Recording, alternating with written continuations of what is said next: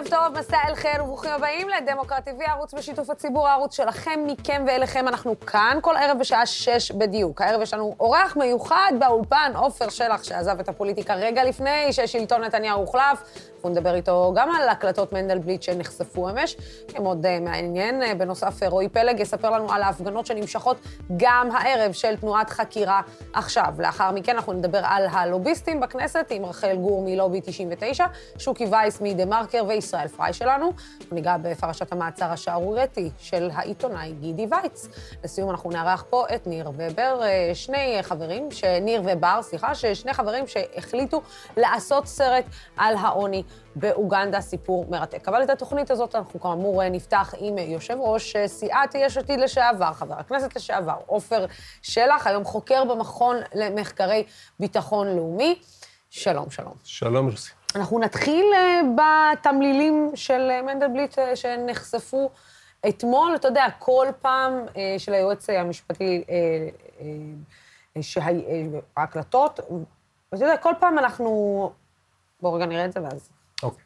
אבל ראיתי התגלגלות למקום של נאמנות אישית, שזה אומר סכנה לדמוקרטיה.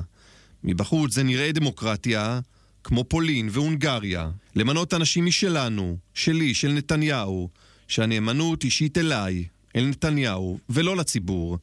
המלחמה הפכה להיות קרב על הנאמנות הציבורית. התפקיד שלנו, היועץ המשפטי לממשלה, עיתונות חופשית שניסו לשנות את ה-DNA שלה. אני חושב שאנשים לא ראו את זה, זה היה מאוד מתוחכם. אבל זה קרה, המהלך הזה. זה התחיל מדברים קטנים, יועצים משפטיים של משרדי ממשלה, אבל זה משנה את ה-DNA שלנו. תביאו שמרנים, רפורמטורים, אבל אי אפשר להביא שופטים שלנו שישמרו עליי, על נתניהו, שידאגו לי, לנתניהו, ותביא פרקליט כזה ויועץ משפטי כזה, ומשנים ליועץ כאלה, ומפכ"ל משלנו וכן הלאה. כל המקומות האלה. זה פשוט יכול לפורר אותנו מבפנים. זה דבר שלא חשבתי, לא האמנתי, לא ציפיתי. גם אחרי ההחלטה על כתב האישום שהיה לי קשה איתה, מודה, היה לי קשה, גם אחרי זה לא האמנתי שזה ילך למקומות האלה. בלי לשים לב, פתאום מצאנו את עצמנו במלחמה על הלגיטימיות של היועץ המשפטי לממשלה, על ה-DNA של העם היהודי ומדינת ישראל בתקופה המודרנית. כל הסיטואציה של מינוי פרקליט מדינה ולא היו לי משנים, זה רע מאוד לתפקיד, אבל לא היה לי מה לעשות. האופציה האחרת היא לקבל אנשים משלנו, של נתניהו, מבפנים. אין דבר גרוע מזה. האיש שמונה על ידי נתניהו. נכון, בעצם... תחשבי על הדרך שעשה אביחי מנדלבליט, כן? מטורף. הוא מונה על ידי אה, נתניהו... בלי להפוך לעד מדינה, כן? כן? הדברים האלה. כן, אני אומר, הוא מונה על ידי נתניהו בין השאר מפני שהוא היה מזכיר הממשלה של נתניהו. זאת אומרת, אה, אה, לכאורה הוא איש משלנו עוד מהבית, גם אם מכירים את הבית שאביחי מנדלבליט גדל, לעשות את הדרך עד שאתה, זאת ההשקפה שלך וזה מה שאתה רואה, זה... השאלה אם זאת ההשקפה שלו, או ש... אתה יודע, בסוף הרי הוא הואשם בהרבה מאוד דברים. הוא הואשם שבעצם הוא סגר לנתניהו את התיקים הגדולים והשאיר לו תיקים שאיך אה, נגיד אה, הוא יכול לצאת מהם, שהוא לא חשוד בפרשת הצוללות, שאולי, אני לא צריכה להגיד לך, אולי אחת הפרשות החמורות ביותר מבחינת ביטחון המדינה אה, בשנים האחרונות, אם, אם בכלל, בתולדות המדינה. אתה יודע, והאשימו אותו הרבה בשמירה על נתניהו, ואז אנחנו שומעים את זה. אנחנו אומרים, אוקיי, למי להאמין? למנדלבליט אה, שבעצם מבין שמדובר פה בס... במישהו שהוא סכנה לדמוקרטיה, ומנדלבליט שבסוף התמנה על ידי בן אדם ש... ששם אותו, שזה לא. חבר שלו, זה... זה... תראי, לוסי, ההתחלה של הדברים שלך אומרת, ובצדק, שגם הצד השני הגזים. כן? והמתקפות שהיו על נתניהו, כניסה, אה, מנדלבליט, כניסה לבית הכנסת, אם את זוכרת, במוצאי שבת, כשהוא מתפלל שם, ההפגנות כן, הקבועות. מול, מול הבית שלו, כן? גם אה, עשו לו עוול והפעילו עליו לחץ, שהיה לחץ מאוד קשה. אבל אני חושב שתמצית הדברים, ואני אומר לך כמי שראה את זה, גם בהקשרים שהם לאו דווקא מינויים ולאו דווקא המערכת המשפטית, אני אתן לך דוגמאות שכולם מכירים.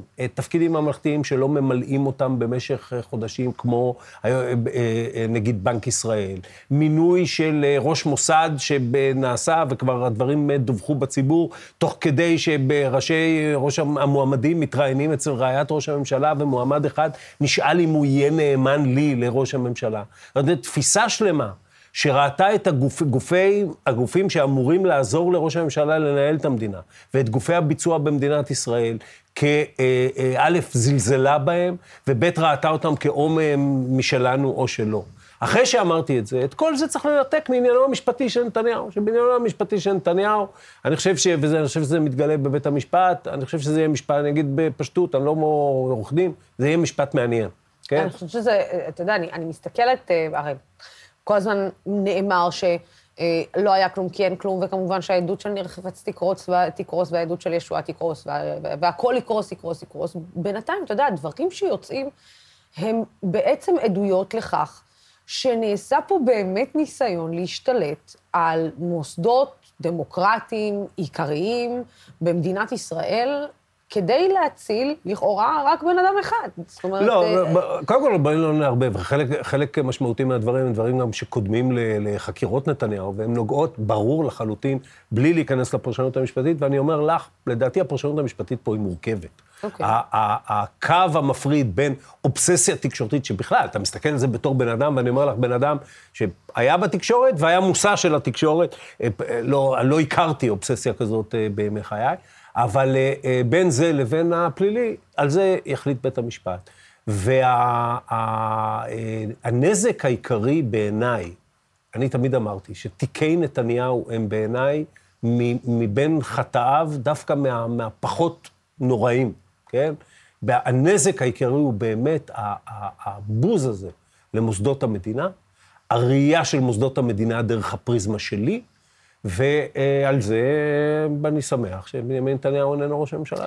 אתה יודע, אתה, הנה, הובלת אותי באופן ישיר לנושא הבא, על כך שבנימין נתניהו כבר אינו ראש הממשלה.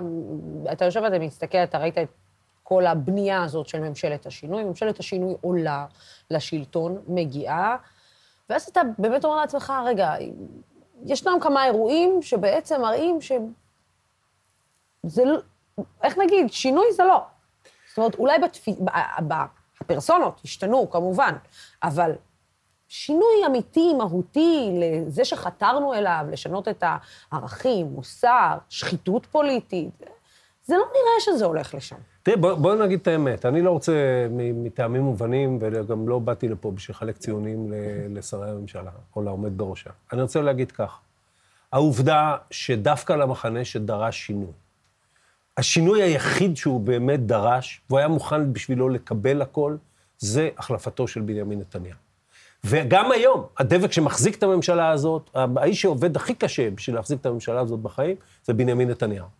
וה, ו, וכשקמה הממשלה, כצורך, אני אומר, צורך אה, משמעותי, אבל מצד שני, באמירה שדברים סופר קריטיים למדינת ישראל, היא פשוט לא תתעסק איתם. ו, וזה לא רק אה, בעתיד אה, השטחים. זה גם אה, אה, כל הנושאים של השינויים הכלכליים, החברתיים, שמדינה, שמדינה צריכה לעבור, שצריכים להכין אותנו אל החיים שמחכים לנו ב, ביציאה מהקורונה ו, והלאה. אה, הדבר הזה הוא לא טוב ל, לענייני המדינה, ועוד יותר לא טוב בעיניו, שהציבור ש, שבחר את הממשלה הזאת, הציבור שתומך בממשלה הזאת, כל מה שהוא רוצה ממנה זה שלא יהיה נתניהו. הוא לא רוצה שלום, הוא לא רוצה צדק חברתי, הוא לא רוצה שהיא תתנהג כמו שאת אומרת אחרת. למשל, הממשלה הזאת אימצה את כל החוקים... אה, עופר, לא, אני אומר את זה בצער, בצער וכאב, מפני שאני חושב שמה שמצפה לנו בימים אה, אה, הבאים, הוא דורש, ואת רואה את זה אגב בעולם, למשל בארצות הברית, הוא דורש דיון עמוק מאוד במערכת היחסים בין המדינה לאזרח, בין הממשלה לאזרח וכן הלאה. אבל אני אתן לך נקודה. הממשלה הזאת, ויכול להיות שזה היה צורך פוליטי, אני לא נכנס לדברים שלא עסקתי בהם, כידוע, עסקתי בפוליטיקה לא מעט בשנים שהייתי שם. Uh, הממשלה הזאת לקחה את כל סט החוקים, מעוותי הדמוקרטיה והממשל במדינת ישראל, שנתניהו עשה אותם כדי לחזק ברית בין אנשים שלא מאמינים אחד לשני, בינו לבין בני גנץ, כן? ואימצה אותם אחד לאחד כדי לחזק ברית בין אנשים שאני לא יודע אם מאמינים אחד לשני, אבל ככה הם מתנהגים, כמו אה, נפתלי בנט ויאיר לפיד. מול הדבר הזה, אז אתה יכול להגיד, תשמעו, זה צורך, ואני אומר, היה צורך אז להזיז את בנימין נתניהו מתפקידו. אתה לא יכול אל מול זה לבטל הכל, בטח לא ככל שהזמן עובר. וזה יהיה המבחן... יותר מזה, זה גם, זה גם לשכנע את מי שבחר בך שזה בסדר שוויתרת לא, על הכל, שביטלת שבחר, את הכל. מי שבחר זה כל מה שהוא, זה, זה מה שהכי מפריע לי, לא הממשלה. ברור לך ולי שהבוחרי אה, אה, הממשלה הזאת ותומכיה, מוכנים, בדיעבד גם ראינו את זה, מוכנים לכל דבר וכל עניין, כולל למעשה ומחדל שלה בכל עניין אחר, ובלבד שבנימין נתניהו לא יהיה ראש ממשלה. רגע, שנייה, תעצור, אני רוצה שבשבוע שעבר אה, הייתה אצלנו באולפן יעל גרמן, חברתך למפלגה לשעבר, בוא תשמע מה היה לה להגיד על השחיתות.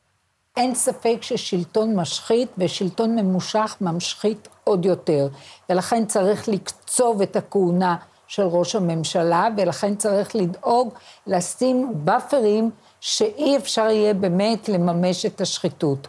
וברגע שאת מגיעה לשלטון, אז יש מה שאנחנו קוראים שחיתות, אבל יש שחיתות ויש שחיתות. יש שחיתות שזה, שאתה נהנה ממש ולוקח כסף לכיס, או נהנה הנאות אישיות, ויש שחיתות מהסוג הזה שבאים היום אה, בטענות, כמו מינויים.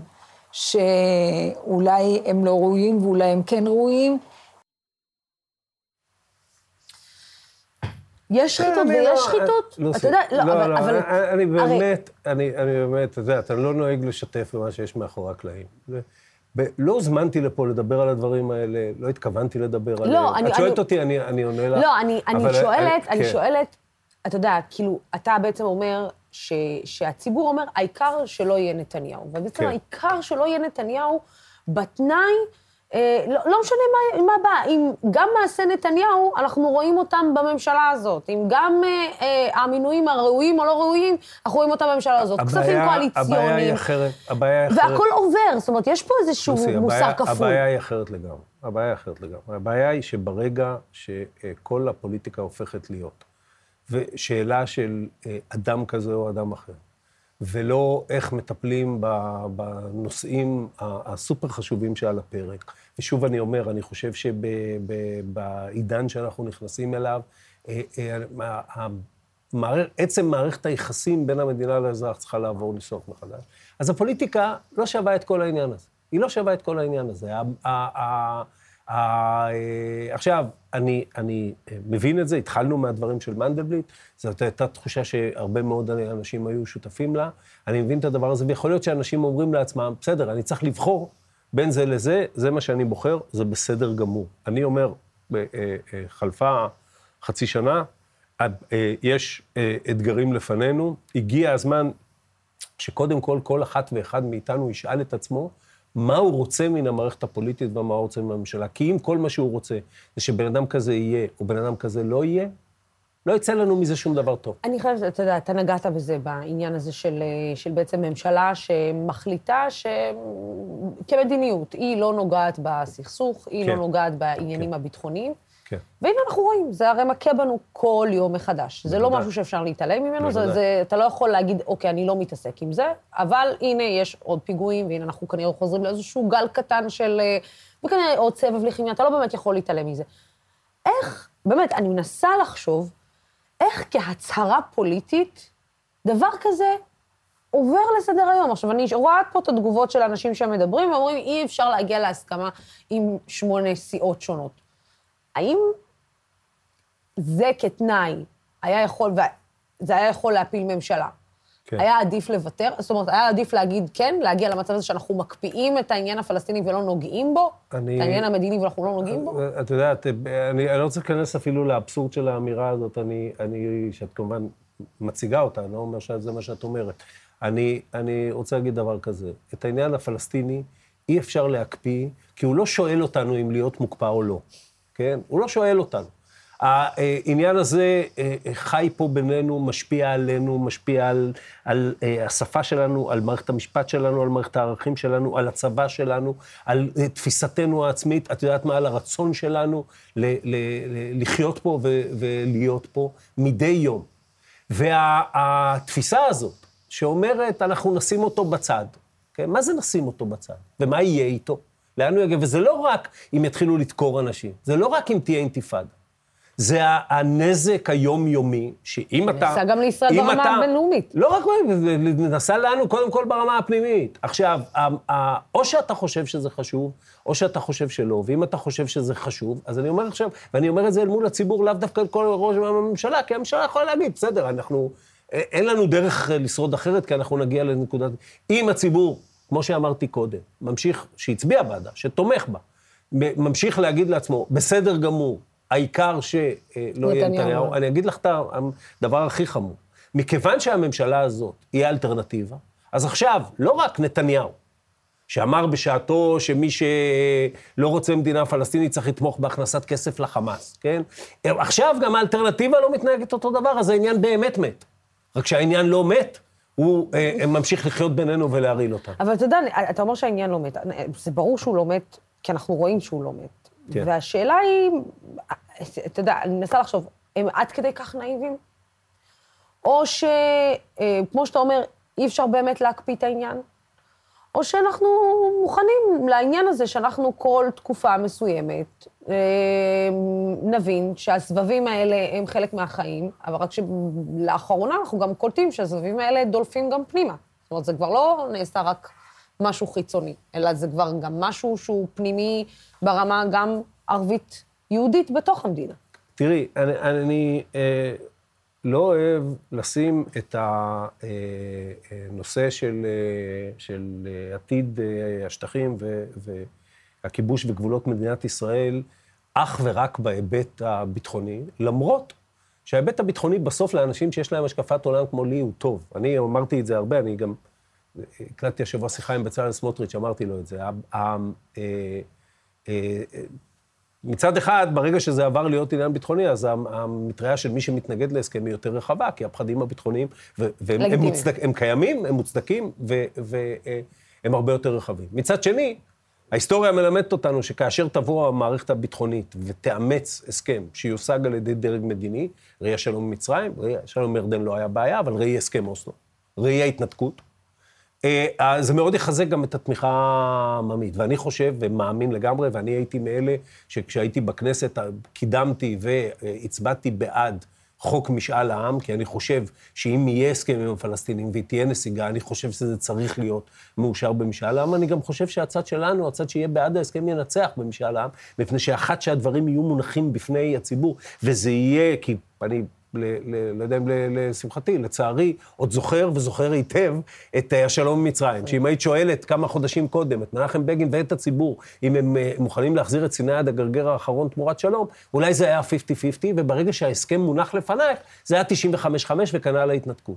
אז אני אומר, צריך לה- להבין שהמשך הסיטואציה הקיימת, מאיים על קיומה של ישראל כמדינה יהודית ודמוקרטית, ובזה מאיים על רצונם של ילדיי וילדייך, אה, אה, שאני שומע שלא מעירים אותך בלילה וזה מאוד מרגיז אותי, הילדים שלך. והדורות, כן, וה- והדורות הבאים לחיות כאן, על, על דמות המדינה שאני רוצה, על פי השקפת עולמי, ויש כאלה שיש להם השקפת עולמי, אה, אה, שהמדינה הזאת תהיה כדי שהיא תהיה המקום הכי טוב לי, לילדיי ולדורות הבאים לחיות בו. זה הסיפור, אתה ולא מדבר- השאלה אם תהיה התלקחות כזו אתה או אחרת. מדבר על השקפת עולם, אבל תראה, כן. אני, אני רואה שהשקפת העולם הזאת שאתה מדבר עליה, שאולי הייתה, הייתה הרבה יותר רווחת פעם, גם באגף הביטחוני, גם בצבא, אני קצת מרגישה שהיא מתמסמסת לה בשנים האחרונות. זאת אומרת, אה, מעניין אותי לשמוע מה יש לך להגיד על ההתנהלות של הדרג הצבאי כרגע, לגבי כל מה שקורה, אה, גם לגבי הרברבנות הזאת של אה, מה אנחנו עושים, איך אנחנו עושים, זה הופך להיות יותר ויותר יחס, יחסי ציבור, וגם על השתיקה הרועמת של כל מה שקורה ביהודה ושומרון, ואין מישהו שעומד ואומר, לא. זאת אומרת, אנחנו רואים מה קורה בדרום הר חברון, אנחנו רואים וידאוים על גבי וידאוים על גבי וידאוים, שאי אפשר כבר להגיד, זה בצלם, שמצלם, אי אפשר, צריך להתעלם מזה, או כתבות בצלם כמו שהיו אומרים בהתחלה וזה לא מעניין. זה כבר דברים שהם בעייתיים ברמה המוסרית. והרמטכ"ל שותק, שר הביטחון שותק, שר החוץ שותק, כולם שותקים. כי לא נעים. אני, אני אגיד לך, זה, ארזת הרבה דברים באריזה אחת, אני, אני אגיד כך. אחד, כן, כאשר רוב אזרחי מדינת ישראל עדיין חושבים שאין פתרון זולת פתרון שתי המדינות. רוב עוד יותר גדול חושב שהוא לא יראה את זה בימי חייו. ואמונה שעוד יותר מתחזקת, כמו שאמרתי קודם, כשגם צד אחד של האלטרנטיבה השלטונית וגם צד שני של האלטרנטיבה השלטונית בעצם חושבים או עושים או, או לא עושים אה, אה, בדיוק אותו דבר. ומאוד קשה לתחזק את האמונה במשהו שאתה לא חושב שתראה אותו. ולכן הנזק ההולך ומצטבר, ההולך ומתמשך, כי בסוף, 53 שנים, אף אחד עוד לא הציג לזה אלטרנטיבה. אף אחד. יש אלטרנטיבות לסמוטריץ', יש מה שנקרא תוכנית ההכרעה. אוקיי, כמו שאומרים האמריקאים, good luck with that. אף אחד, אה, אני לא, לא יודע אם סמוטריץ' עצמו מאמין שהיא ישימה. אה, לא הוצגה לדבר הזה אלטרנטיבה. הנזק לנגד עינינו כבר היום, בין הירדן לים, בקושי יש רוב יהודי, אם בכלל, שזה מקשה מאוד על הרעיון של מדינה יהודית ודמוקרטית. הדבר הזה לנגד עינינו, ופה נגיע לבעלי התפקידים. אני, אין לי טענה לרמטכ"ל, אני לא מבקש מהרמטכ"ל שיביע את דעתו על הנזק המוסרי והנזק הפנימי שעליו אני מדבר. אני מצפה מהרמטכ"ל שידאג שלא יהיה נזק לצבא. ויש נזק לצבא. ומי ש... אני אתן לך נתון אחד, נתון אחד, אני לא יודע אם הצופים שלנו מכירים אותו. השנה, שנת אה, אה, 2020 שהסתיימה, 33 אחוז מהמועמדים לגיוס לא התגייסו לצה"ל. אומר שנית, המועמדים לגיוס, לא כולל האוכלוסייה הערבית. 33 אחוז. מהם מחצית בערך זה חרדים, 13 אחוז, זאת אומרת 16 אחוז זה חרדים, 13 אחוז, כמעט אותו מספר, זה נשר נפשי. עכשיו, לך ולי ברור שאין במדינה 13, אחד מכל שמונה בנים, וזה בנים, אני מדבר, לא בנות, בנות רוב כבר לא משרתות בצבא, זה כבר מזמן. אה, אה, אין במדינה 13 אחוז שהם לא, לא כשירים נפשית לשרת בצבא. מה קורה פה? קורים פה הרבה דברים. בין השאר קורה פה שהלגיטימיות של השירות הצבאי, שהעניין, שמה שהביא אותי לשירות הצבאי שאני עשיתי כשהתגייסתי, הולך ונשחק, והולך ונשחק בעיקר באוכלוסיות, כמו האוכלוסייה שאני באתי ממנה. והרמטכ"ל רואה את הדבר הזה, תאמיני לי, היות ואני, יש לי הרבה שעות, הרמטכ"ל הזה ורמטכ"לים קודמים, אה, אה, אה, מבין את זה, אני מצפה ממנו שיתמודד בזה בתוך הארגון, אבל האמת היא, את לא יכולה להפיל את זה עליו. החברה הישראלית אומרת לו, אתה יודע מה, זה, זה לא שזה לא מעניין אותנו, אבל אנחנו, כל אחד ממלט את נפשו, כל אחד ממלא את הילד שלו, כל אחד ממלט את, אה, דואג שזה לא ייגע בו. אה, זה, זו תפקידה של המנהיגות הפוליטית, לטפל בזה, הרמטכ"ל שיטפל בעניינים של הצבא. אתה יודע, אה, כשאנחנו רואים את כל הדיבור הזה, דיברתי איתך על העניין הזה של מאוד רפתנות, מאוד יחצני, מאוד גם כן. הסיפור עם איראן נכנס לתוך העניין הזה. זאת אומרת, אם כן. פעם היינו מדברים על פי פרסומים זרים, נראה ש... היום אין יותר על פי פרסומים זרים. היום ישראל יוצאת בריש גלי ואומרת, אני עושה זה ואני עושה זה וזה זה, ואני וראש המוסד קם ואומר, אין מצב שאנחנו נסכים לאיראן גרעינית, זה בטח לא יקרה. לא, הוא אומר, אני מבטיח שאיראן לא תהיה גרעינית, לא כאילו, גרעינית, כאילו, כאילו אנחנו ילדים והוא אבא שלנו. עכשיו, כן. זה, אתה, אתה מסתכל על כל ה... אתה אומר, אוקיי, נעשתה טעות כשנתניהו החליט שהוא הולך עם טראמפ אחרי הפרישה, לא נעשתה טעות. מה אנחנו, הרב, הרברבנות הזאת יתר, איפה אנחנו בכלל היום בכל מה שקשור לאיראן? האם באמת מדינת ישראל תמצא את עצמה בסופו של דבר, עופר? צריכה להתמודד עם האיום האיראני לבד, כי ארה"ב אומרת, זה הסיפור שלכם, אנחנו לא שמים אנחנו, יד יותר בבוץ המזרח תיכוני. אנחנו בדיוק אה, בהתאם לסיפה של הדברים שלך, אנחנו במקום לא רלוונטי. והתהליך שאנחנו לא רלוונטיים, שוב, האחראי העיקרי שלו הוא בנימין נתניהו, שעשה כמה דברים רעים בעת ובעונה אחת. אה, הוא, אה, אה, בהתעקשות שלו, ללכת ראש בראש כנגד ממשל אובמה, שמגיעה לשיא בנאום שלו בקונגרס ב-2015. כשההסכם עם איראן הוא עמוד תיכון של מדיניות החוץ של ממשל אובמה. הוא יצר מצב שישראל לא הייתה רלוונטית, גם כשהגיעו לזה, ישראל לא הייתה, בעצם לא, לא הייתה בחדר, בחדר הדיונים, אני לא מדבר פיזית, כן, נציג ישראלי לא היה יושב שם. האינטרס שלנו לא היה, ואז יצא הסכם, שהיה הסכם לא טוב, כן, הוא, הצד הטוב שלו היה שהוא גרם לאיראן להתפרק מהמצבור מה, אה, הגרעיני שהיה לה באותו רגע. הצד הרע שלו, הוא לא עסק בדברים רעים אחרים שאיראן עושה, והוא לא, תנאי הסיום שלו היו לא ברורים. מאותו רגע, אה, אה, אה, נתניהו, מה זה אנחנו הצטרפנו לטראמפ? הרי ברור לכולם, כולל האיראנים, שטראמפ נדחף ליציאה החד-צדדית מההסכם, על ידי אה, אה, אה, נציגי ישראל ועל ידי ידידים של ישראל או נציגים של ישראל מהצד האמריקאי שדחפו אותו לדבר הזה, זה גם ברור לאיראנים, אוקיי? ואז, אה, אה, אגב, אפרופו שתיקה או דיבור, ב-2018, כשטראמפ יוצא מההסכם, רוב הצמרת הביטחונית במדינת ישראל חושבת שזה לא טוב לישראל. כן? הם לא אומרים שום דבר, ואני לא, לא בא אליהם בטענות. יש פה אה, אה, ראש ממשלה שדוחף את זה אה, באופן שהוא דוחף, יש פה קונצנזוס במדינה שזה טוב, אף אחד לא מוכן להקשיב לדברים האלה, אבל בסופו של דבר, אה, זה, זה שוב, א', זה משחרר את איראן מכבליה, זה הכל במסגרת של תפיסה של הכרעה, שאני לא מקבל אותה. אני מסתכל על איראן. איראן היא מדינה אה, אה, ענקית, היא מדינה, אגב, שכשאת חושבת על זה, מאוימת בכלל לא על ידי ישראל. היא מצד אחד שלה היא גובלת בפקיסטן, שהיא מדינה סונית גרעינית, ובצד שני בטורקיה, שהיא מדינה של האחים המוסלמים.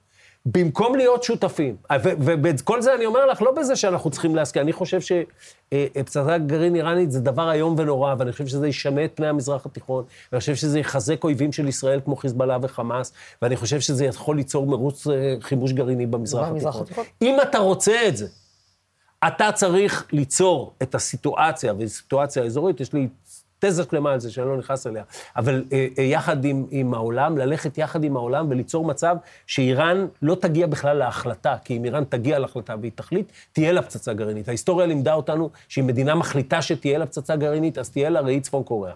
וכל החשיבה הזאת לא הייתה מונחת בכלל על השולחן הישראלי, כל השיח הישראלי עוסק ברעיון בסוף אם ימריאו מטוסים או לא ימריאו מטוסים. השבוע התראיינתי באיזה מקום, שאלו אותי אם יש אופציה צבאית, כן? כאילו סופרים פה מתדלקים.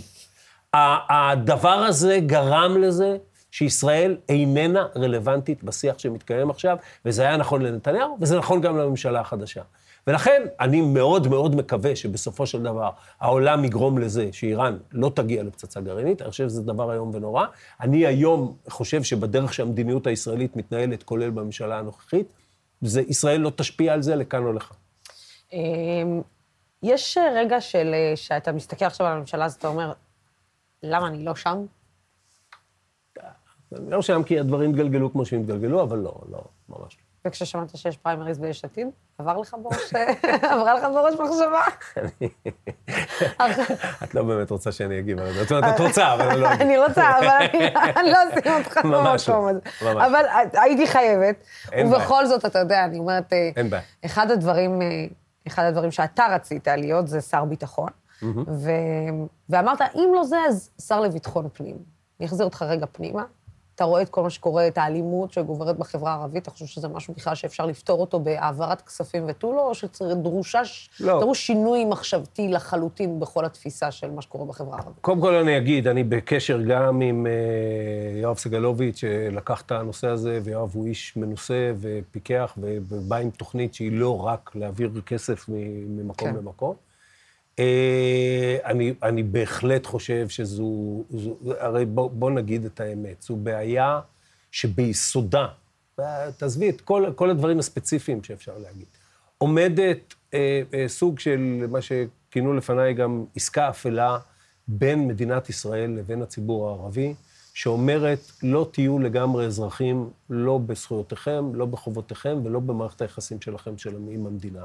כי כל המדינה הזאת, וזה נכון גם מול הציבור החרדי וציבורים אחרים, במקום ל, ל, ל, לסדר את עצמה ולהתווכח עם החוקות, להביא אותם, אבל בסופו של דבר להכריע בהן, אה, הולכת מהסדר מקומי אחד לשני. וההסדר המקומי עם האוכלוסייה הערבית, מסיבות כאלה ואחרות, ודווקא בזמן שנוצרה לגיטימציה חסרת תקדים לשותפות של הערבים בקואליציה, ואת יודעת טוב מאוד, ישבתי באולפן הזה ודיברתי על זה, שכשאני דיברתי על זה, המפלגה שלי הצטבררה וברחה. כן? דווקא בזמן שהדבר הזה קיים, ודווקא בזמן שמוקצים משאבים, אגב, הופקצו, בוא נגיד, גם על ידי ממשלת נתניהו, החלטה 922 ואחרות, כן. אנחנו במצב שהתיקון שנדרש, התיקון העצום הגדול הזה שנדרש, אני מאוד מאוד מקווה שאנחנו מסוגלים לעשות אותו. כי אני חושב שהן כאיום והן כהבטחה, הן כמה יהיה אם לא נעשה, ואנחנו רואים את זה עכשיו, הן כהבטחה, כי אני חושב שעתידו של המשק הישראלי ועתידה של החברה הישראלית היא באוכלוסיות הפריפריאליות, גם הערבים, גם החרדים, גם אוכלוסיות בפריפריה הגיאוגרפית, ששם תיתכן צמיחה. ואם התוצאה של זה תהיה, שתהיה פה, במקום שאנחנו יושבים בו עכשיו, איזו בועה שחיה בסן פרנסיסקו ומסביב יהום הסער, גם הבועה הזאת תעבור בסוף לגור בסן פרנסיסקו, וגם מסביב לא יהיה תענוג. אגב, כשראית שיאיר לפיד, יש עתיד, סגרו דיל עם מנסור עבאס, חייכת לעצמך ואמרת... תראה, בבנימין נתניהו צריך להגיד, האיש, סימון בוליבר של, ה, של המשחרר הגדול, ככה זה שמו.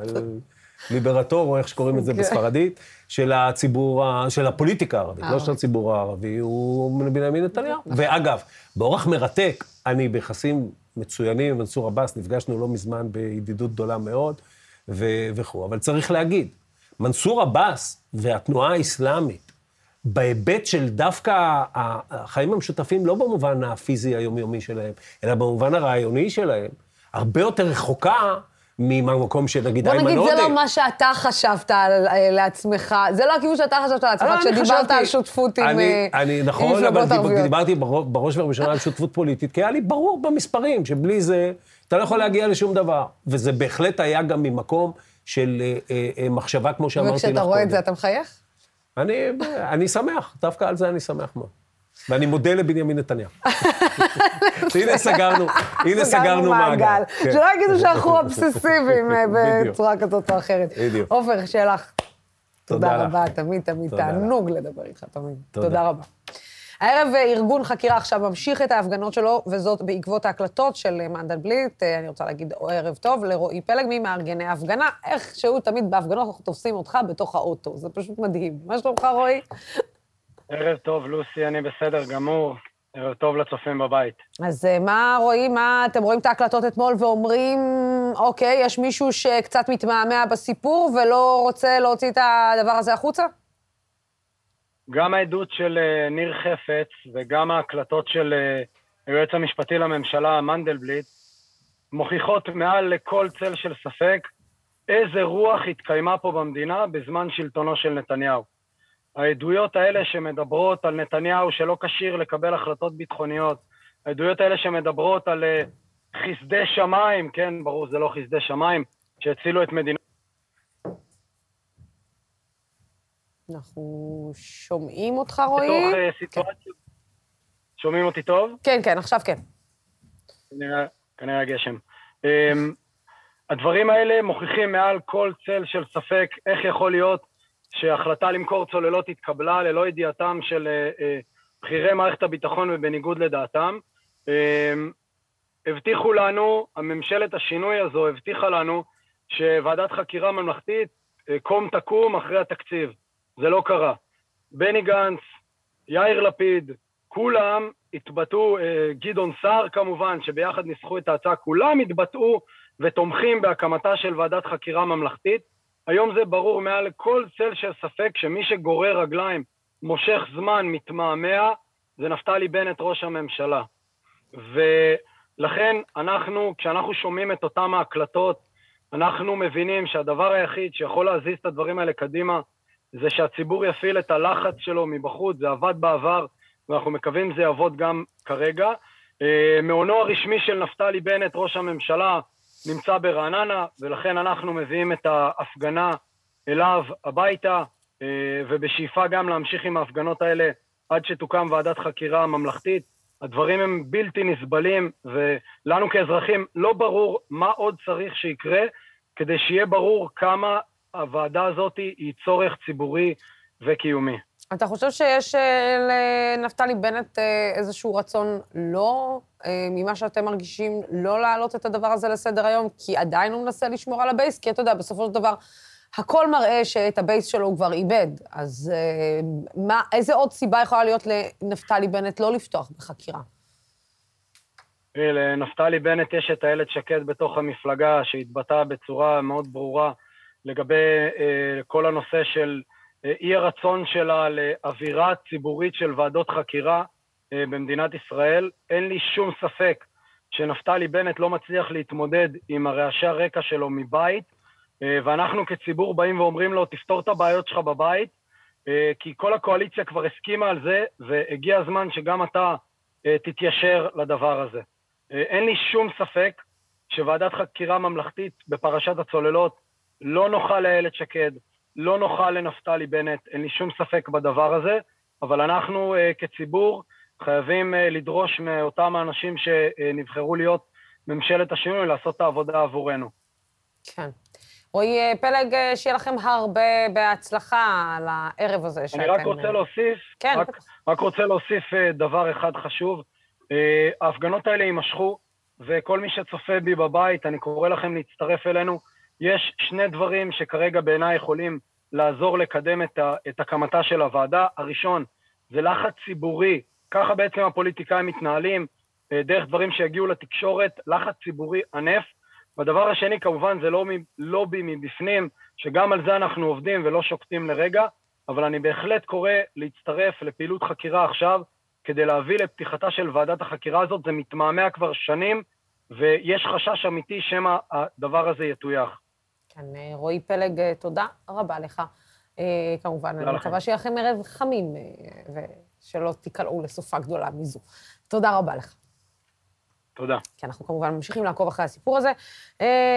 רק אני אגיד, אתן את אחת התגובות שלכם. לאה קאסן, אני חושבת, אומרת, אנחנו, אנחנו בתקופת מעבר, צריך להתרגל לצורת עבודה שונה, ואני סבורה שלאט לאט לומדים זאת.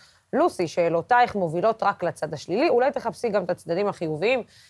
תפקידנו כעיתונאים, לאה יקרה, הוא לא ללטף את האגו של הפוליטיקאים שלנו ולהגיד, איזה יופי, הפי הפי, ג'וי ג'וי, קחו את הזמן, הכל טוב. תפקידנו כעיתונאים הוא להציף את הדברים השליליים. נכון? אתה רוצה לענות, אה, ישראל פריי. אז הנה, אני נכנס לאולפן ונמצא פה לצידך הימני, ואני יכול לומר שמהצד הזה יש הרבה חיוביות. ערב טוב, לוסי, ערב טוב, צופי דמוקרטי. יש לך, יש לך חיובי, אבל רגע, תן לי רגע רק להגיד, שנייה, אני אתן לך איזו הובלה, למה, למה אתה פה, מה היה אתמול, מה התקרית, למה ככה. אתמול בכנסת נצפתה תקרית שנראתה כלקוחה ממערכון סאטירי. פרופסור ארדון אה, רובינשטיין, בעברו נשיא האגודה הישראלית לסוכרת, נשאל על ידי יושב ראש ועדת הכספים, אלכס קושניר, האם הוא מקבל כסף מגורם מסחרי על השתתפותו בדיון, שעסק במס על משקאות ממותקים. ואז יתנהל הדיון הבא. האם יש לך קשר עסקי לחברות יצרניות של משקאות ממותקים לא, לא. או ליבואניות? לא. שום קשר? לא. שום מחקר לא מומן? לא. ואתה לא מקבל שום שכר? שום, שום דבר? שום דבר. בסדר. מי כן אתה צפוי לקבל? אז למה אתה רשום תחת החברה המרכזית לייצור משקאות קלים? בבקשה? אני מנהל מרפאת סוכרת לפליטים בתחנה מרכזית, לא ידעו לי שום דבר שאני קשור. בסדר גמור. מתנדב שם. בסדר גמור. במשך 12 שנה הקמתי מרפאת סוכרת שם. אני לא מבין, מה שאתה שואל לגבי תחנה מרכזית? אמרת לא, לא אמרת מקודם, אתה מקווה שתקבל שכר על מה שאתה... אני מקווה, אני כתבתי חוות דעת ושלחתי אותם. ממי אתה אמור לקבל... ממי? מה? ממי? אני כתבתי חוות דעת... ממי אתה אמור לקבל שכר? מהתעשייה. אז זה מה ששאלתי. אמרתי שכן. לא, אמרת שלא, אדוני. לא, אמרתי שאין לי שום קשר עסקי. מה זה קשר עסקי? זה לא קשר עסקי? סליחה, אני מופיע כאן. בתשלום? מטעם מי?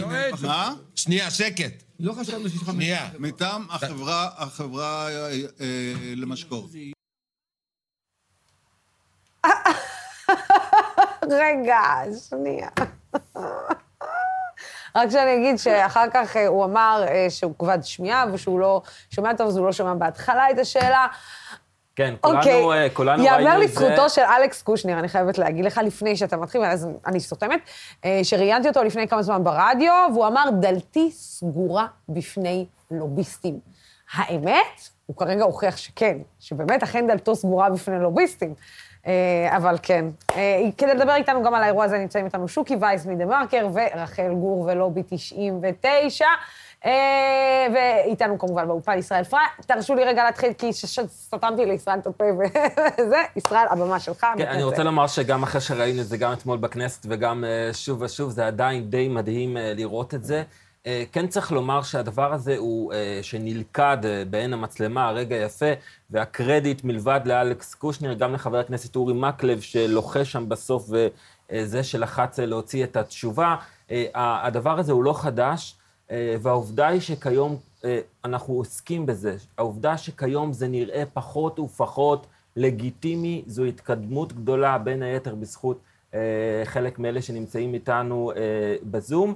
ולגבי אלכס קושניר, צריך לומר, יש שני גישות בכנסת, כשאנחנו מדברים עם חברי כנסת, יש כאלה שאומרים, כמו קושניר, אומר, אנחנו לא מדברים עם לוביסטים, מבחינתנו זה מעשה מגונה, אין על מה לדבר, ויש כאלה שאומרים באופן גלוי, אנחנו נפגשים עם לוביסטים כי זה חלק מהעבודה שלנו, הם ייתנו לנו את המידע, אנחנו נשקול, אה, נעבד, אה, אנחנו יכולים להיעזר בזה כמו שאנחנו יכולים להיעזר אה, בדברים אחרים.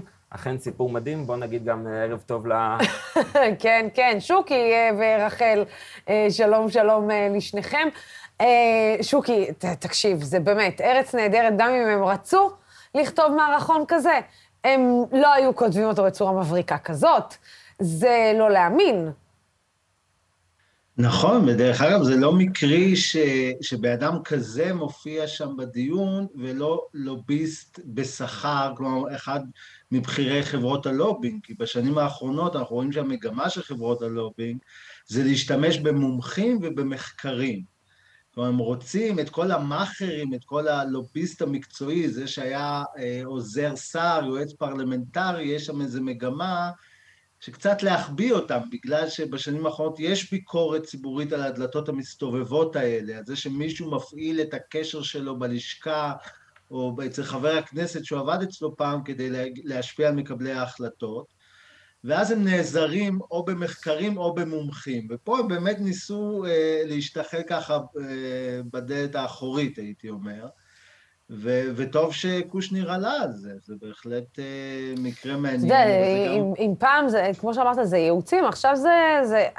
אני שואלת את עצמי, איך מומחה אחר כך יכול להציג את עצמו כמומחה כשהוא מייעץ לחברה כזאת, אה, שאנחנו יודעים, שבוא נגיד מה, מה הרצון שלה, אה, והוא בטח ובטח לא מתיישר עם רצון הציבור. תראי, פה את כבר נכנסת לאתיקה של מקצוע הרפואה, אני כבר ראיתי שעמיתתי רוני לינדר גם כתבה על זה כבר ידיעה, שהיא אומרת שיש ביקורת אצל הרופאים שאומרים, תוקפים אותנו בעניין החיסונים, על זה שאנחנו מייצגים, מייצגים את חברות התרופות הגדולות, ותראו מה זה עושה לנו למקצוע. כן. אה, אז, אז אני חושב שבאמת אה, יש פה את העניין הזה של פגיעה במקצוע, אבל, אבל מבחינת הלוביזם זה איזשהו אה, אירוע בשרשרת האירוע של, ה, של הלובי הזה. שבאמת הוא עלה, בסופו של דבר הצליח, צריך לשים לב בזכות מה עלו על זה, עלו על זה בזכות כללים שנקבעו כבר לפני הרבה שנים. כלומר, בהתחלה קבעו את הסרט הכתום ב-2008, ואחרי כמה שנים קבעו את זה שכל אדם בדיון צריך להירשם ולהגיד מטעם מי הוא בא. ואז את רואה את קושנר מסתכל על הרשימות ואומר, אה, אוקיי, אבל רשום לי פה שאתה מטעם קוקה קולה. אז זה נראה לנו טריוויאלי, אבל הדברים האלה לא, לפני, אם את הולכת 20 שנה אחורה, 30 שנה אחורה, זה לא היה, אף אחד, לא היה יודע. בכנסת, אף אחד לא ידע מי לוביסט, מי עוזר, מי זה, אי אפשר... צריך לומר שעדיין חלק מהלוביסטים בכנסת מסתובבים ללא החלק ה... כן, מגיעים, מורידים את זה, כלומר, אתה רואה שלחלקם לא ממש כן, נעים להם, והם לא הסתגלו ל... אתה מדבר על לובי אפור, או לובי שחור, על אנשים... בדרך כלל זה הרבה פעמים חברי כנסת לשעבר, או כל מיני נכון. עובדים בחברות אסטרטגיה שהם בעצם עושים משהו בניגוד לחוק, אבל אני אגיד לכם עוד דבר, הבעיה היא שאת זה ראינו, ואנחנו לא רואים עוד הרבה מאוד דברים, בעיקר במשרדי הממשלה. את הלוביסט שנפגש עם הפקיד, אנחנו לא יודעים עליו בכלל, ואם אנחנו יודעים עליו זה רק אחרי כעבור כמה שנים, שיש עמותות כמו הצלחה ושקוף מדהים. שמבקשות את היומנים של חברי הכנסת והשרים, ואז אנחנו רואים, אה, השר נפגש עם ההוא, החבר כנסת נפגש עם ההוא, אבל כן. זה צריך להיות שקוף מההתחלה, ורק בכנסת זה שקוף. רחל, את יודעת, אה, אני מפנה אלייך בחזרה את השאלה הזאת. את יודעת, ברגע שאנחנו רואים שמומחים אה, מדברים איתם, אה, חברות גדולות, בעלות הון, בעלות השפעה, מי שומר עלינו? אני יודעת ש... להגדיר, להגיד שוב שאת מלובי 99, אה, שזה בעצם, בוא נגיד, אחד מפרויקטים אה, אה, של מימון ההמונים הגדולים ביותר בישראל, שבעצם יצא כנגד התופעה הזאת, שמישהו צריך לשמור על האינטרסים של הציבור. ועדיין, הנה, את שומעת את ישראל אומרת מה שהוא אומר, שיש אנשים שלא מסתובבים עם החוטים שהם צריכים להסתובב, ומה ששוקי אומר, ש... את יודעת, שכן, המומחים בעניין האתי, פתאום מומחים הופכים להיות לוביסטים של חברות גדולות. ועדיין אני אומרת, האם לנו בכלל, הציבור, יש כוח בעידן הזה, אה, על אף המודעות ועל אף אה, זה שאנחנו יודעים שכן, אנחנו יכולים ליצור אה, שינוי, אבל האם באמת אולי גם אנחנו מצליחים ללחוש על אוזנם של הפוליטיקאים. התשובה שלי היא חד משמעית שכן, ניתן להשפיע, אולי אני אופטימית אה, לעד, אבל אה, אני נוכחתי בדיון אה, הזה אתמול, אה, כן, אתמול, וזה בעצם היה השאלה שלי שהתחיל את, את החקירה, אה, ובאמת ייאמר לזכותו אה, של יו"ר הוועדה, חבר הכנסת קושנר, שהוא לא הרפה. אה, עכשיו חשוב להגיד, הפרופסור אה, רובינשטיין ענד אה, שרוך כתום. ולכן כאשר הוא הציג את עצמו, ואני חושבת במילים שלו, הוא אמר, אני הסנגור של הבריאות הציבורית, אני מיד הבנתי שיש אי הלימה אה, בין השרוך הכתום שעונד ובין אה, איך שהוא מציג את עצמו לוועדה, והתפרצתי לדיון, וביקשתי ממנו שיסביר, כאילו שיגיד מי, מי מממן אותו. אה, את יודעת, בעצם ממי הוא קיבל תשלום עבור הוועדה שהוא מופיע בזה, שהוא מציג בוועדה.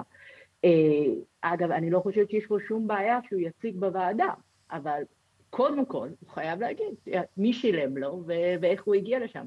אגב, אחד הדברים בעיניי שבאמת היו מצערים מהסיפור הזה, שאותו פרופסור לפני, ב-2018, דווקא פרסם מאמר אה, שתמך במס סוכר אה, בצורה נלהבת, אה, דבר שהוא לא ציין, נגיד את זה בלשון המעטה, בהתנגדות שלו בוועדה. אני, רגע, את המשפט האחרון שלך, סליחה, לא, לא הצלחתי לשמוע? אין שום, המשפט, אני מקווה שתשמעו עכשיו. כן. בעצם הפרופסור אה, הביע, אה, פרופסור רובינשטיין הביע התנגדות למיסוי משקאות דיג. אה, בוועדה, והוא הביא כל מיני מחקרים שגם אותם ככל הנראה קיבלו מימון מהתעשייה, אבל זה אנחנו לא יודעים בוודאות, ניתן רק לשער, אבל מה שהיה לי עצוב זה שהוא לא דיבר על עצם זה שהוא בעצמו כתב ופרסם תור דעה אה, ב-2018 בעד אה, מיסוי משקאות מסוכרים. תזכרו שיש במיסוי הזה שני דרגות מיסוי, יש את המיסוי של משקאות עתירי סוכר, נגיד לזה הכל הרגיל, וגם את uh, מיסוי משקאות עם ממתיקים מלאכותיים. שזה הדיאט, כן. עכשיו, הוא הגיע uh, על מנת, ושילמו לו מהחברה המרכזית, כדי להתנגד למיסוי משקאות דיאט, שהם מהווים היום באמת 70% מהמכירות של החברה המרכזית, ולכן פה נמצא הרווח, ולכן פה המאבק. uh, הגדול סביב הנושא של מיסוי משקאות קלים. אבל הייתי מאוד רוצה שאחד, כמובן יעשה גילוי נאות בהתחלה ויסביר נכון. מי מימן, ושנית, שיגיד שהוא בעצמו בתור מומחה אה, ורופא פנימי בכיר לפני שלוש שנים פרסם מאמר דעה שבו הוא תמך ודיבר על הצורך במיסוי סוכר ואת מגפת ההשמנה ואיך זה פוגע בילדינו. בואו נגיד את החלק הזה אה, של העדות שלו. הוא שכח לציין. כן, את יודעת, יש הבדל, אה, יקרה, יש הבדל כשאתה מקבל צ'ק של אה, כמה מאות אה, אלפי שקלים לבין, או עשרות אלפי שקלים, לבין להיזכר במאמר שקשור לבריאות הציבור. את יודעת, זה, כנראה זה מתאזן. מדובר במאמר שלו, שהתפרסם כן. בכלכליסט. ברור. כדי למצוא את זה. את רוצה שאני אגיד לך, לא- תשאלי לא את נתניהו על דברים שהוא אמר, ואז אמר דברים הפוכים לחלוטין. אותי הכעיס החלק שהוא אומר שהוא מנהל... מנהל של אה, מרפאה, של מרפאה של פליטים בדרום תל אביב, זה נורא, זה נורא, זה הדרך לכסות על... אה, לא, זה היה ממש מזעזע בעיניי. אה, אז גם אם הוא לא ש... את יודעת, אני לא יודעת... כשאתה נמצא שם בכובע מסוים, בוא תגיד איזה כובע אתה נמצא, ואל תנסה כאילו להראות שאתה כאילו... כנראה שהוא גם אמר, אוקיי, בן אדם, לא יודעת, הוא בן אדם טוב, אני מניחה, אתם יודעים, אבל, אבל בואו, כאילו לנסות להראות, הנה, תראו איזה בן אדם עם מעשים טובים אני עושה, אני מנהל מרפאה של עובדים זרים, אבל אני גם על הדרך מקבל כסף מקוקה קולה, זה נשמע, אחד נשמע כנראה יותר טוב מהשני. היו לו אין סוף הזדמנויות, באמת, זאת אומרת, חבר הכנסת קושר שאל אותו במפורש בכל דרך אפשרית, יש לך קשר, קיבלת מימון, הועסקת על ידי, קיבלת תשלום, הוא שאל אותו ארבעה חודשים. נכון, הוא אה, שאל אותו את זה בכל מיני וריאציות. אה, נכון. שוקי, אתה יודע, השאלה היא אם התרבות הזאת של הלוביסטים, זה משהו שיעבור מן העולם, או שאתה יודע, אנחנו אומרים, אוקיי, זה חלק מן הפוליטיקה, אי אפשר להתעלם מזה. זאת אומרת, אה, תמיד יהיה מי שיבוא וירצה לקדם אה, אנשים בעלי ממון, להרוויח עוד יותר ממון. קודם כל, אני רוצה לחזור לשורש של זה. לדעתי, השורש של התופעה היא בהיחלשות המפלגות. כי בעצם מה זה לוביזם? לוביזם מעוות את הדמוקרטיה הבסיסית, שבן אדם יש קול אחד בקלפי, והקול הזה אמור לייצג אותו בשלל הסוגיות של מדיניות ציבורית. ופה הלוביסטים בעזרת כסף של בעלי ההון מעוותים את ההשפעה הזאת, כי הם קונים השפעה בכסף. עכשיו אנחנו נכנסים לשאלה, האם, האם בכלל אפשר למגר את זה בתופעה שכאילו כבר, כבר נראה ש, שאין מה לעשות אה, נגד זה. עכשיו, אני חושב שכן, דווקא זה שהוא התבייש בזה בהתחלה, אותו רופא, זה, זה, זה מקום לאופטימיות. זה שהוא ניסה להסתיר, זה אומר ש, שהם מודעים לזה, בעלי ההון והלוביסטים, מודעים אה, לבעיה הזאת, ואני חושב שבסופו של דבר זה משחק של חתול ועכבר, והחתול, כלומר החברי כנסת, אני אומר בגרשיים הטובים, הרגולציה הטובה, אנשים שבאמת מבינים את העיקרון הזה שכל בקלפי שווה לכל אחר, פשוט צריכים כל הזמן להיות על המשמר, ובאמת השלב הבא זה לראות מה, מה קורה בפקידות, זה, זה כל הזמן שקיפות, באמת לעשות את, ה, את השקיפות כדבר מאוד מאוד בסיסי של עבודת גם הכנסת וגם הממשלה, ו- ואין ברירה, צריך להיות uh, כל הזמן על המשמר, שבהקשר הזה בהחלט גופים כמו לובי 99 וגופים אחרים עושים uh, עבודה מאוד יפה. כן, אה, שוקי, תודה רבה לך, וכמובן רחל מלובי 99, שוקי מדה-מרקר ורחל מלובי 99, תודה רבה לשניכם על השיחה הזאת, כן. בפעם הבאה, נקווה שאנחנו לא נהיה, נהיה נחזה עוד מחזות כאלה מאת א', לוביסטים שייקספיר לתולדותיו. תודה רבה לשניכם, או אפשר להגיד חנוך לוין, אפילו לא שייקספיר, מה שקרה שם. אמש נעצר מחוץ לביתו העיתונאי גידי וייץ, וזאת בתואנה שהוא הפריע לשוטרים. כאשר הוא שאל אותם שאלות על כך שהשוטרים תשאלו, עובד באתר בנייה במרכז תל אביב. ווייץ שוחרר כעבור כשעה, כשכנראה התחילו להבין שנעשה פה מעצר לא ברור. ישראל, מה, מה בדיוק, מה זה היה? נכון, הסיפור הזה מסעיר את הרשת, ואף יותר מכך ביממה האחרונה. העיתונאי גידי וייץ הולך ליד ביתו, יש שם סיטואציה של מעצר או של תשאול, מעקב של שני... יש להגיד שהרבה אנשים לא יודעים איך נראה גידי וייץ. או, תכף נגיע גם כן. לזה. הוא מנסה להתעניין בזירה, להבין מה קורה. לא בא טוב לשוטרים בעין, אנחנו יכולים להבין את זה על אה, אנשי משטרת ישראל, ומוצא את עצמו כשהוא אזוק בידיו וברגליו ומושלך לתחנת אה, משטרה.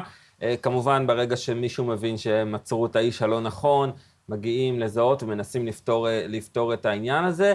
חשוב לומר שהמשטרה כדרכה לא מודה בטעויות, לא אין אחריות. לקיחת אחריות, יש כל מיני גרסאות שכאילו הפריע, וכן יש איזה, השאירו איזה פתח שהם יבדקו את זה. אבל uh, במידה מסוימת, מאחרי uh, רגעי המעצר, שזה uh, לווה כמובן בהמון תמיכה וגיבוי של עיתונאים שדיברו על המעצר של העיתונאי, אז השיח עובר להתנהל וצריך להתנהל על המעצר כהד, כאדם. כי כמו שאת אומרת, גידי וייץ הוא, הוא אדם אנונימי. הוא כנראה בכיר העיתונאים בישראל, שהחשיפות והפרסומים והעבודה שלו באמת משנים את פני המדינה, אבל אין לו טוויטר, אין לו פייסבוק, אין לו שבתות תרבות, אין לו הצהרות. כן, הוא לא אוהב אה, להתראיין, לא, הוא בדיוק מהסיבה שהוא לא רוצה להיות מוכר. כן. ומן הסתם, אם אה, אה, זו הייתה איזה אושייה או איזה מישהו מוכר, ככל הנראה הוא לא היה נעצר על ידי שוטרים, וזו בדיוק הנקודה. כי כשגידי וייץ, עיתונאי בתל אביב, בכל זאת אה, אה, אה, נעצר, גבר, מה עובר על, על בן אדם שלא נמצא תחת אה, אור הזרקורים ושאין לו את, ה, אה, את התמיכה, זה הולך, זה הולך לשם, ובאמת, זה לצד מה שאנחנו רואים לא, בימים האחרונים. לא, זה הוא, הוא את... בילה שעה במעצר. בן אדם אחר היה מבלה ככל הנראה יומיים או 24 שעות במעצר, מאוד פשוט, עד שהיו מבינים מי, למה, כמה זה, ואפילו היו מגישים נגדו תלונה. נכון, אני חושב שזה מתחבר להרבה פרסומים בימים האחרונים, גם על uh, סיפורים שהושתלו כלי נשק למעצרים כן. של, של בעיקר בדואים בדרום, וערבים, בדרום, בדרום כן. ובצפון. Uh, זאת לצד גל של פרישות של שוטרים במחוז הדרום, שגם פותחים את הקלפים ומספרים מה קורה שם. Uh, אני חושב שהשר עמר בר-לב ככה, שבאמת uh, מנסה להוביל את המשטרה קדימה, צריך להתמודד עם, עם ארגון לא פשוט, שה... האשראי המעט, המעט שעדיין האשראי הציבורי שיש כלפיו, הולך ונשחק. כן, הולך ונשחק אה, בלשון המעטה, אפשר להגיד, אה, ישראל. גם ההרגשה היא כאילו שהוא הוא, הוא לא, הוא לא שם, פשוט לא, לא שם, או שלא מצליח להשתלט על, על כל מה שקורה שם, נגדיר את זה ככה. אה, ישראל פריי, תודה רבה לך על הפרטים האלה. עכשיו, לקראת סיום, הבאנו לכאן שני יוצרים צעירים ונהדרים. הם נסעו לפני שנתיים וחצי לאוגנדה, כחלק מחופשה באפריקה, והחליטו לעשות סרט על הגטו בבירת אוגנדה. בואו נראה קטע, ואז נדבר מה יוצא. You know, there are no street children because streets, they don't give birth. But there are children living on the street.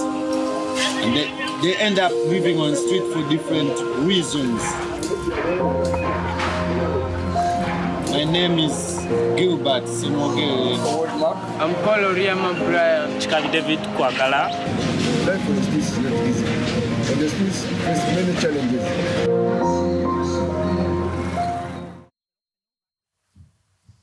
ערב טוב לבר בייר וניר נוימן, שלום, שלום לכם. שלום, ערב טוב. אה, אז בואו straightforward, תגידו, מה גורם לשני אנשים להגיד, אוקיי, בואו ניסע לאוגנדה, נעשה סרט. זה היה קצת מצחיק, אה, כי בתכלס אנחנו אה, טיילנו, הלכנו לטייל, לא, לא ידענו בדיוק לכמה זמן, אמרנו ארבעה חודשים, וזה, והגענו לאוגנדה, וניר הכיר בחור שם, תוך כדי גם כן on the go. ובסופו של דבר הגענו לעבודה שלו, וראינו שהעבודה שלו זה משהו קצת שונה ממה שאנשים בדרך כלל עושים, והחלטנו לעשות על זה סרט, סרט דוקומנטרי, כדי לתת איזושהי תרומה שהיא מעבר לכסף, ומשהו שהוא יוכל להישאר גם. וזהו, כי ראינו שכולם תורמים כסף, ואמרנו, כסף זה כאילו, זה הדבר הקל ברור. לעשות.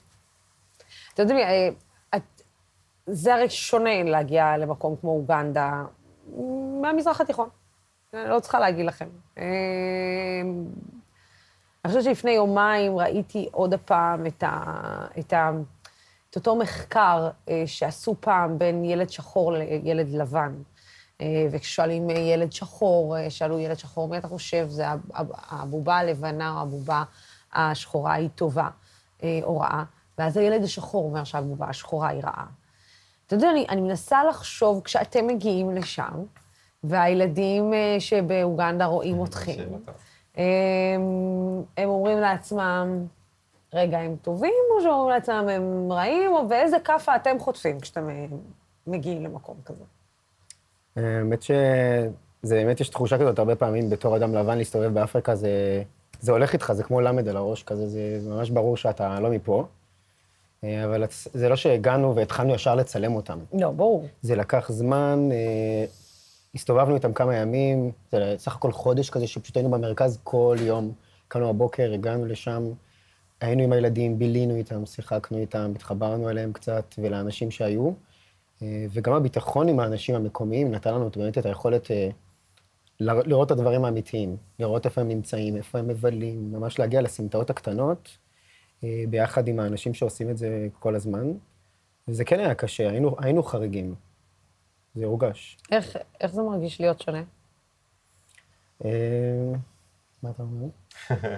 אה, זה מצחיק, אני חשבתי בכלל על... אה, יצא לנו מלא פעמים שראינו תינוקות שהם, אה, שהם ראו פעם ראשונה אה, בן אדם לבן, והם כאילו, והם לא ידעו איך להגיב, הם כאילו, כולם בכו וזה, ולא הבינו מה זה הדבר הזה. בגלל זה, זה הזכיר לי את מה שאמרת על הבובה הלבנה והבובה השחורה. אז כאילו ביסוד שלהם, או ביסוד של אה, תינוקות בכלל, מה שהם רואים, זה מה שמלמדים את האנשים, זה מה שבסוף הם, הם ידעו. ברור. ומה ש... אה, כן. איך זה מרגיש להיות שונה? איך זה מרגיש להיות שונה? זה הרגיש לא קל, אנחנו קראנו זה היה לזה... מאתגר, זה היה קשה. כן, אנחנו הרגשנו ממש סוג של גזענות קלה, אבל, אבל גם. הבנו את זה, כן? כן. כן. אפילו לפעמים אתה כאילו... לבן ויש לך כסף. כן, אפילו לפעמים דרישה לתת כסף, אה, לתת משהו, כי אתה לבן, אז זה ברור שיש לך כסף בחשבון בנק, זה ברור שיש לך בכלל חשבון בנק. והרבה פעמים זה טיב היחסים שלך עם אנשים, אתה אפילו לא מבין, אתה בא אליהם בגישה מאוד חברית, ולפעמים מבקשים ממך כסף, אבל זה לא מגיע ממקום של, אה, של ניצול, זה מגיע באמת מההשפעה של האדם הלבן על היבשת הזאת, עם הנוכחות שלו לאורך השנים, שהוא היה שם, הגיע ונתן כסף, ונתן מתנות, ונתן דברים ממתקים ודברים קטנים, וזה מה שהם גדלו עליו, האדם הלבן מגיע ונותן. מה, אה, אנחנו- כ- מה, מה- מה אנחנו מפספסים? זאת אומרת, מה האדם הלבן מפספס בכלל בכל ההסתכלות על, על מדינות אפריקה, על, על כל מה שקורה שם. כי הרי יש בזה סוג של פטרונות לבוא לשם ולעשות את, אני לא צריכה להגיד לכם כל מיני שחקנים ודוגמניות וזמרות וזמרים שהולכים ומאמצים מאפריקה והולכים עושים מסעות יח"צ באפריקה ומחלקים כסף באפריקה. מה אנחנו מפספסים בעצם? לתחושתי, אפריקה נמצאת באיזשהו סטטוס שכדי שכל העולם יוכל לחיות באיזושהי רמת חיים גבוהה, אפריקה נמצאת בתחתית, ו... אנחנו צריכים להבין שהם לא שונים מאיתנו. הם לא טיפשים או אה, חסרי יכולת, הם אנשים אינטליגנטים. יש לנו הרבה מה ללמוד מהם, גם ב-state of mind, בתפיסת עולם, בשמחת חיים, בפשטות, בסבלנות. יש לנו הרבה מה ללמוד מהם ולקחת אלינו. ומה שאנחנו מפספסים זה שאנחנו כעולם צריכים לחיות יחד ולדאוג לאפריקה על העוול שנעשה לה בעבר על ידי אבות אבותינו, זה לא שלנו. ויש לנו מקום לתקן. לישראל גם יש הרבה אחריות בעיניי, אנחנו המדינה הראשונה שעומדת בין אפריקה לשאר העולם. כן, ואנחנו עדיין מחפשים איך להוציא את אה, מעט המסתננים. ועדיין פה אצלנו לא חסר. מסתננים שהגיעו אלינו אה, אה, מאיתנו. אגב, יש תחושת אשמה כשמסתובבים שם? זאת כל פעם ש... אני יכולה להגיד לכם שכשאני, נגיד, נסעתי ליוון והייתי במחנות פליטים, אז יש את התחושת אשמה הזאת, אה, שאתה אומר לעצמך, גם תחושת אשמה וגם איזה מזל שנולדתי איפה שנולדתי, איזה מזל שגדלתי איפה שגדלתי. ואני מניחה שכשמגיעים לאפריקה רואים מראות לא פשוטים, הן בקרב ילדים, הן בקרב נשים, הן מבחינת רפואה, הן מבחינת uh, כלכלה, הן מבחינת חינוך uh, של ילדים. יש הרגשת אשמה, או, או, או שהאשמה הזאת מתורגמת למשהו אחר? אז זה, אה, זה, זה מעניין, דיברנו על זה הרבה במהלך הטיול, כי באמת יש תחושת אשמה באיזשהו מקום. זה לא באמת תחושת אשמה כלפי עצמנו, אלא כלפי האדם הלבן, כמו, ש, כמו שאמרנו בסוף, ילדים שבאים ואומרים לך, give me money, תביא לי כסף, זה לא כי ההורים שלהם אמרו להם, לך תבקש כסף מהאדם הזה, זה כנראה כי אנשים לבנים היו שם והביאו כסף. זה כמובן לא כולל, אבל זה פחות או יותר אה, כנראה מה שהיה. אה, אז כן, יש איזושהי תחושה של אה, אשמה. עם זאת, כמו שאמרת, מאוד, אנחנו מאוד שמחים מאיפה שנולדנו וגדלנו, ואנחנו גם מאוד שמחים שהגענו לשם ו- וראינו וחווינו את הדברים האלה. עוד עשר שנים, אם מחזירים אתכם לאוגנדה, איזה סרט אתם עושים? וואו. זו שאלה טובה. אפשר לדבר על...